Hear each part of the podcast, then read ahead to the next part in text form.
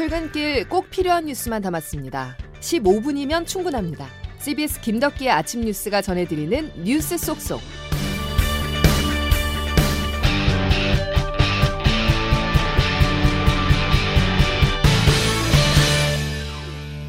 여러분 안녕하십니까? 12월 26일 김덕기 아침 뉴스입니다. 성탄절 잘 보내셨습니까? 평상시와 다를 것 없는 한 주의 시작이지만 오늘은 2022년의 마지막 월요일입니다. 마지막이라고 하니 마음이 좀 무거워지는 느낌이죠. 한 해를 돌아보며 마무리해야 할 게 있다면 빠뜨리는 것 없이 꼼꼼히 챙기는 시간 보내시기 바랍니다.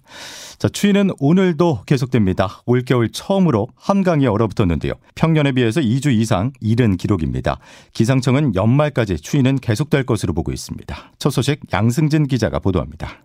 서울 아침 기온이 영하 10도 이하로 떨어지는 한파가 연일 계속되면서 어제 아침 한강에서 얼음이 관측됐습니다.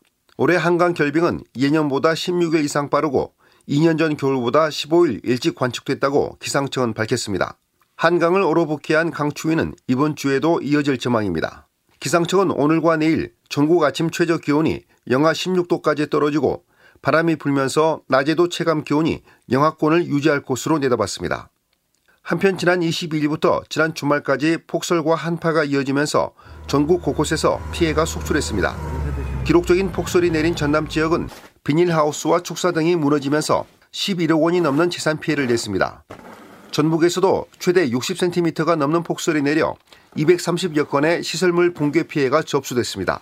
한라산에 92cm의 눈이 쌓인 제주에서는 비행기가 무더기로 결항돼 공항이 큰 혼잡을 빚었습니다.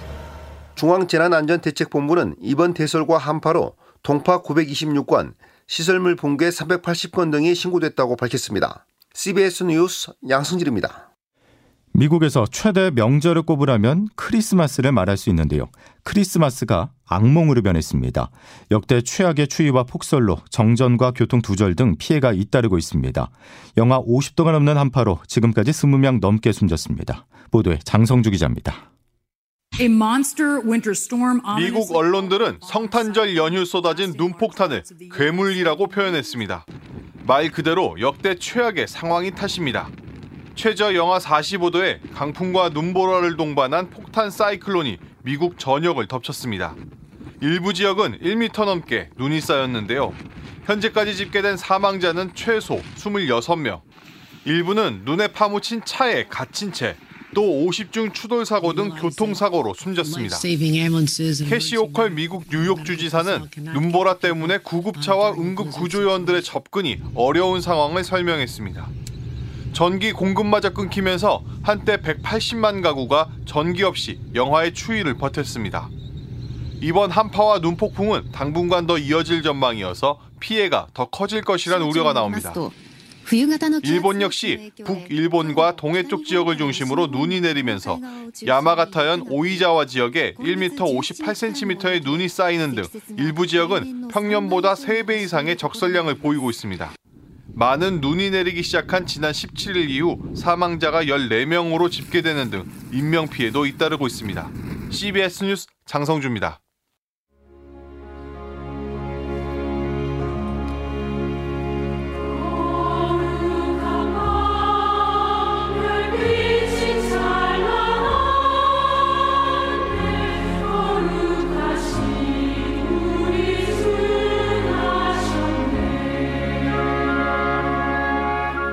높고 높은 하늘 보좌를 버리시고 낮고 천한 이 땅에 오셔서 놀라운 구원의 역사를 이루신 우리 주님을 찬양하고 영광을 돌려야 할 것입니다. 배타와 배척, 대립과 대치를 넘어 서로 다름을 인정하고 존중하고 경청하는 법을 배워야 합니다. Quante guerre e in quanti luoghi ancora oggi la dignità e la libertà vengono calpestate. 별세한 이태원 참사 희생자들을 평안히 쉬게 하시며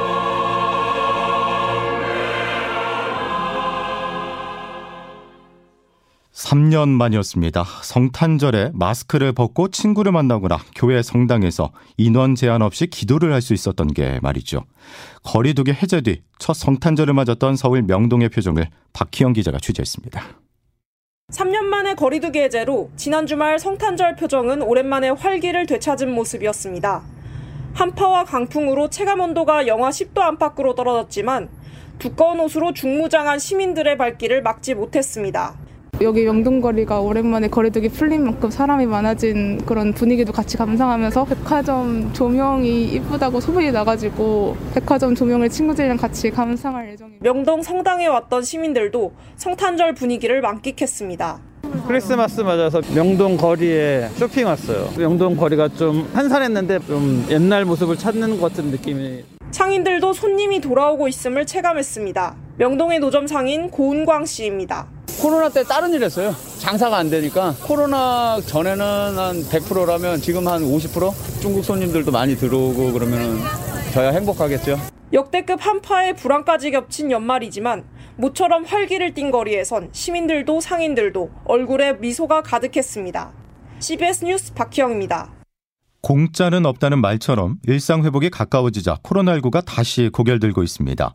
지난주 신규 확진자와 위중증, 사망자 등 국내 코로나19 관련 주요 지표들이 7차 유행 중 최다치를 기록했는데요. 주요 지표들은 정부가 실내 마스크 착용 의무의 권고 전환을 위해서 감소해야 한다는 조건을 내건 요소들이죠. 코로나19 소식 이기범 기자가 보도합니다. 성탄절 국내 코로나19 확진자는 5만 8,448명으로 집계됐습니다. 일주일 전보다 390명 줄어드는 등 감소세를 이어가고 있습니다. 하지만 위중증 환자는 592명으로 4개월여 만에 최고치를 기록했습니다. 사망자도 46명이 나와서 누적 치명률은 0.1%를 넘기고 있습니다. 문제는 위중증 환자와 사망자의 대다수를 차지하고 있는 고령자들이 예방 백신을 좀처럼 맞지 않고 있다는 겁니다. 고령층의 접종률은 29%에 불과해서 정부는 겨울철 집중 접종 기간을 2주 더 연장했습니다.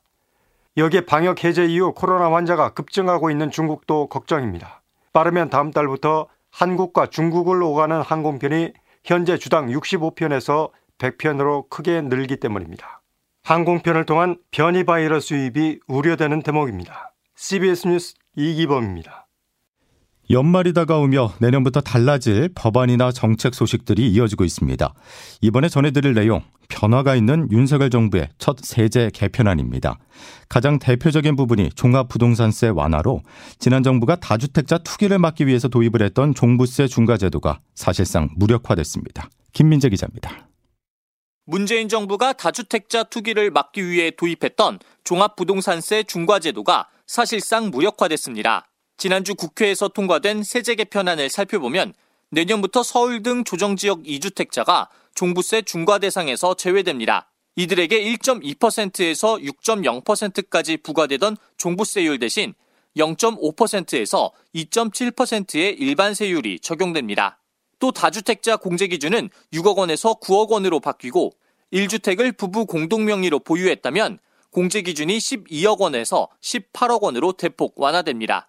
반면 공시가 20억 원 이상인 아파트, 이른바 똘똘한 한 채를 가진 경우라면 내년엔 공정시장 가액 비율이 80%로 늘어날 것으로 예상돼 오히려 세부담이 늘어날 수도 있습니다.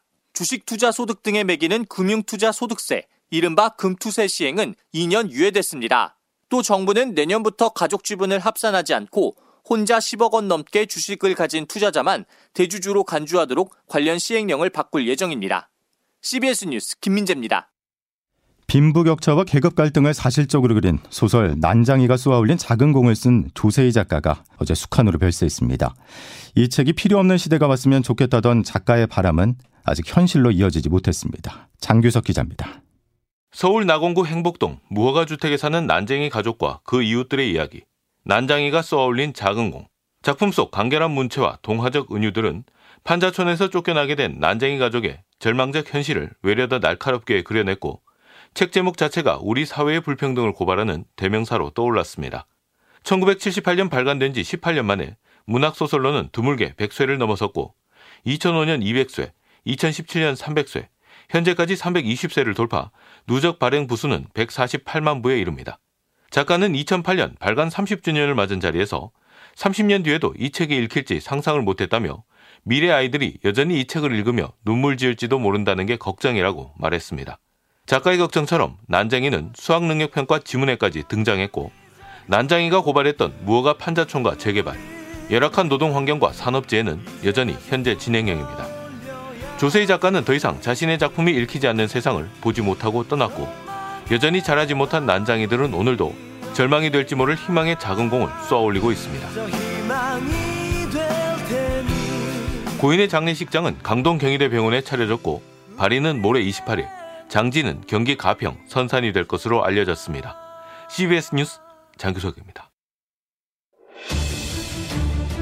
혐의도 뚜렷하지 않는 이재명에게 언제 소환에 응할 거냐 물을 게 아니고 중범죄 혐의가 명백한 대통령 가족은 언제 소환 조사받을 거냐를 먼저 물어보시기 바랍니다. 전국을 돌며 시장에 가 아무리 목소리를 높인다 한들 의혹을 가릴 수는 없습니다. 이재명 대표는 도피 투어 중단하고 검찰 소환에 응하십시오. 자, 이제 이상민 의원님, 이재명 당대표, 검찰에 출두해야 됩니까? 아, 저는 뭐 당연히 해야 된다고 생각합니다. 출두해야 된다. 냉정하게 법률적으로 또 이재명 대표의 개인 영역에서 생긴 문제인 만큼 이재명 대표가 개인 자격으로 대응을 해야 된다. 음. 그리고 당과는 차단시키고 확산되지 않도록 특히 유념해야 된다고 생각합니다. 이재명 더불어민주당 대표를 겨냥한 다수의 수사를 진행해온 검찰이 성남 FC 후원금 의혹 사건으로 이 대표에 대한 직접 수사의 첫 포문을 열었습니다. 이번 수요일이 소환을 통보한 날인데요. 이재명 대표는 검찰 수사에 정면 대응하겠다는 뜻을 밝혔습니다. 이와 동시에 문재인 전 대통령과의 면담을 추진하고 있습니다. 정석호 기자의 보도입니다. 지난 23일 문재인 전 대통령과 자신이 운명 공동체라는 메시지를 강조했던 더불어민주당 이재명 대표. 서해 비격이나 월성 원전 같은 전 정부를 겨냥한 수사로 속도를 내고 있습니다. 전방위적인 야당 탄압 파괴 공작 그리고 정적 주기계에만 진심을 보이고 있습니다. 새해에는 첫 주부터 문 전 대통령을 만날 계획을 짜고 있습니다. 고 노무현 전 대통령의 묘역을 참배하고 권양숙 여사와도 면담을 가질 것으로 보입니다. 이 대표 측은 자연스러운 만남이라며 확대 해석을 경계했지만 이 대표의 친문 끌어안기 행보라는 게 당 안팎의 일반적 평가입니다. 성남FC 후원금 의혹을 수사 중인 검찰이 이 대표에게 소환 조사를 통보하는 등 사법 리스크가 본격화하자 개파 갈등을 방지하기 위해 원팀 행보에 나섰다는 겁니다. 앞서도 이 대표가 당 싱크탱크인 민주연구원 원장으로 친문계인 정태호 의원을 내정한 것, 박지원 전 원장의 복당도 허용한 것 역시 당의 단일 대우를 위한 행보였다는 분석이 나옵니다. 검찰 수사 상황과 당 내부 움직임을 함께 고려해야 하는 이 대표 입장에서 당내 영향력과 비중이 큰 친문계 끌어안기는 피할 수 없는 과제로 보입니다. CBS 뉴스 정석호입니다. 8개 부서의 60여 명의 검사가 이재명 대표 관련 수사에 올인하고 있습니다. 수사를 지휘하고 담당하는 검사들 대다수가 소위 윤석열 사단입니다. 더불어민주당이 검사 16명을 특정해 얼굴과 이름을 공개했습니다. 이재명 대표 관련한 수사를 진행 중인 검사들로 민주당은 야당 파괴와 정적 제거 수사에 누가 나서고 있는지 온 국민들이 똑똑히 알아야 한다고 밝혔는데요. 일종의 반격입니다. 이에 대해서 국민의힘은 민주당이 담당 검사들에 대해서 공격력 좌표찍기를 지시한 것이라면서 검찰과 진실이 그리 무섭고 대한민국의 법치가 그리 우스운 것인지 묻지 않을 수가 없다고 비판했습니다. 김덕기 아침 뉴스 함께하고 계십니다. 기상청 연결하죠. 이수경 기상 리포터. 네, 기상청입니다. 예, 추위는 당분간 계속 된다는 거죠? 네, 그렇습니다. 지난주보다는 기온이 약간 높지만 한강이 얼어붙을 만큼 매서운 추위가 이어지고 있는데요. 아, 중부 내륙과 호남 동부 내륙, 경북 내륙을 중심으로는 여전히 한파특보가 계속되고 있습니다. 현재 아침 기온은 철원 영하 17도에 가깝고 대전 영하 8도, 서울 영하 7.6도를 나타내고 있는데요. 이렇게 이번 주도 강한 추위가 이어질 것으로 보여서 동파 사고 등 시설물 관리에 각별한 주의가 필요하겠습니다. 오늘 낮 기온 어제보다는 약간 높겠지만 바람이 다소 불면서 낮에도 차가운 날씨가 예상됩니다. 춘천의 낮 기온이 0도, 서울 수원 1도, 광주 4도, 대구는 5도에 머물겠습니다. 날씨였습니다. 햄릿을 읽고 모차르트의 음악을 들으면서 눈물을 흘리는 사람들이 이웃집에서 받고 있는 인간적 절망에 대해서 눈물 짓는 능력은 마비당한 건 아닐까. 난장이가 쏘아올린 작은 공에 나오는 한 대목인데요. 주의를 한번 돌아보는 연말 보내시기 바랍니다. 자, 김덕기 아침 뉴스 인사드리죠. 내일 다시 뵙죠. 고맙습니다.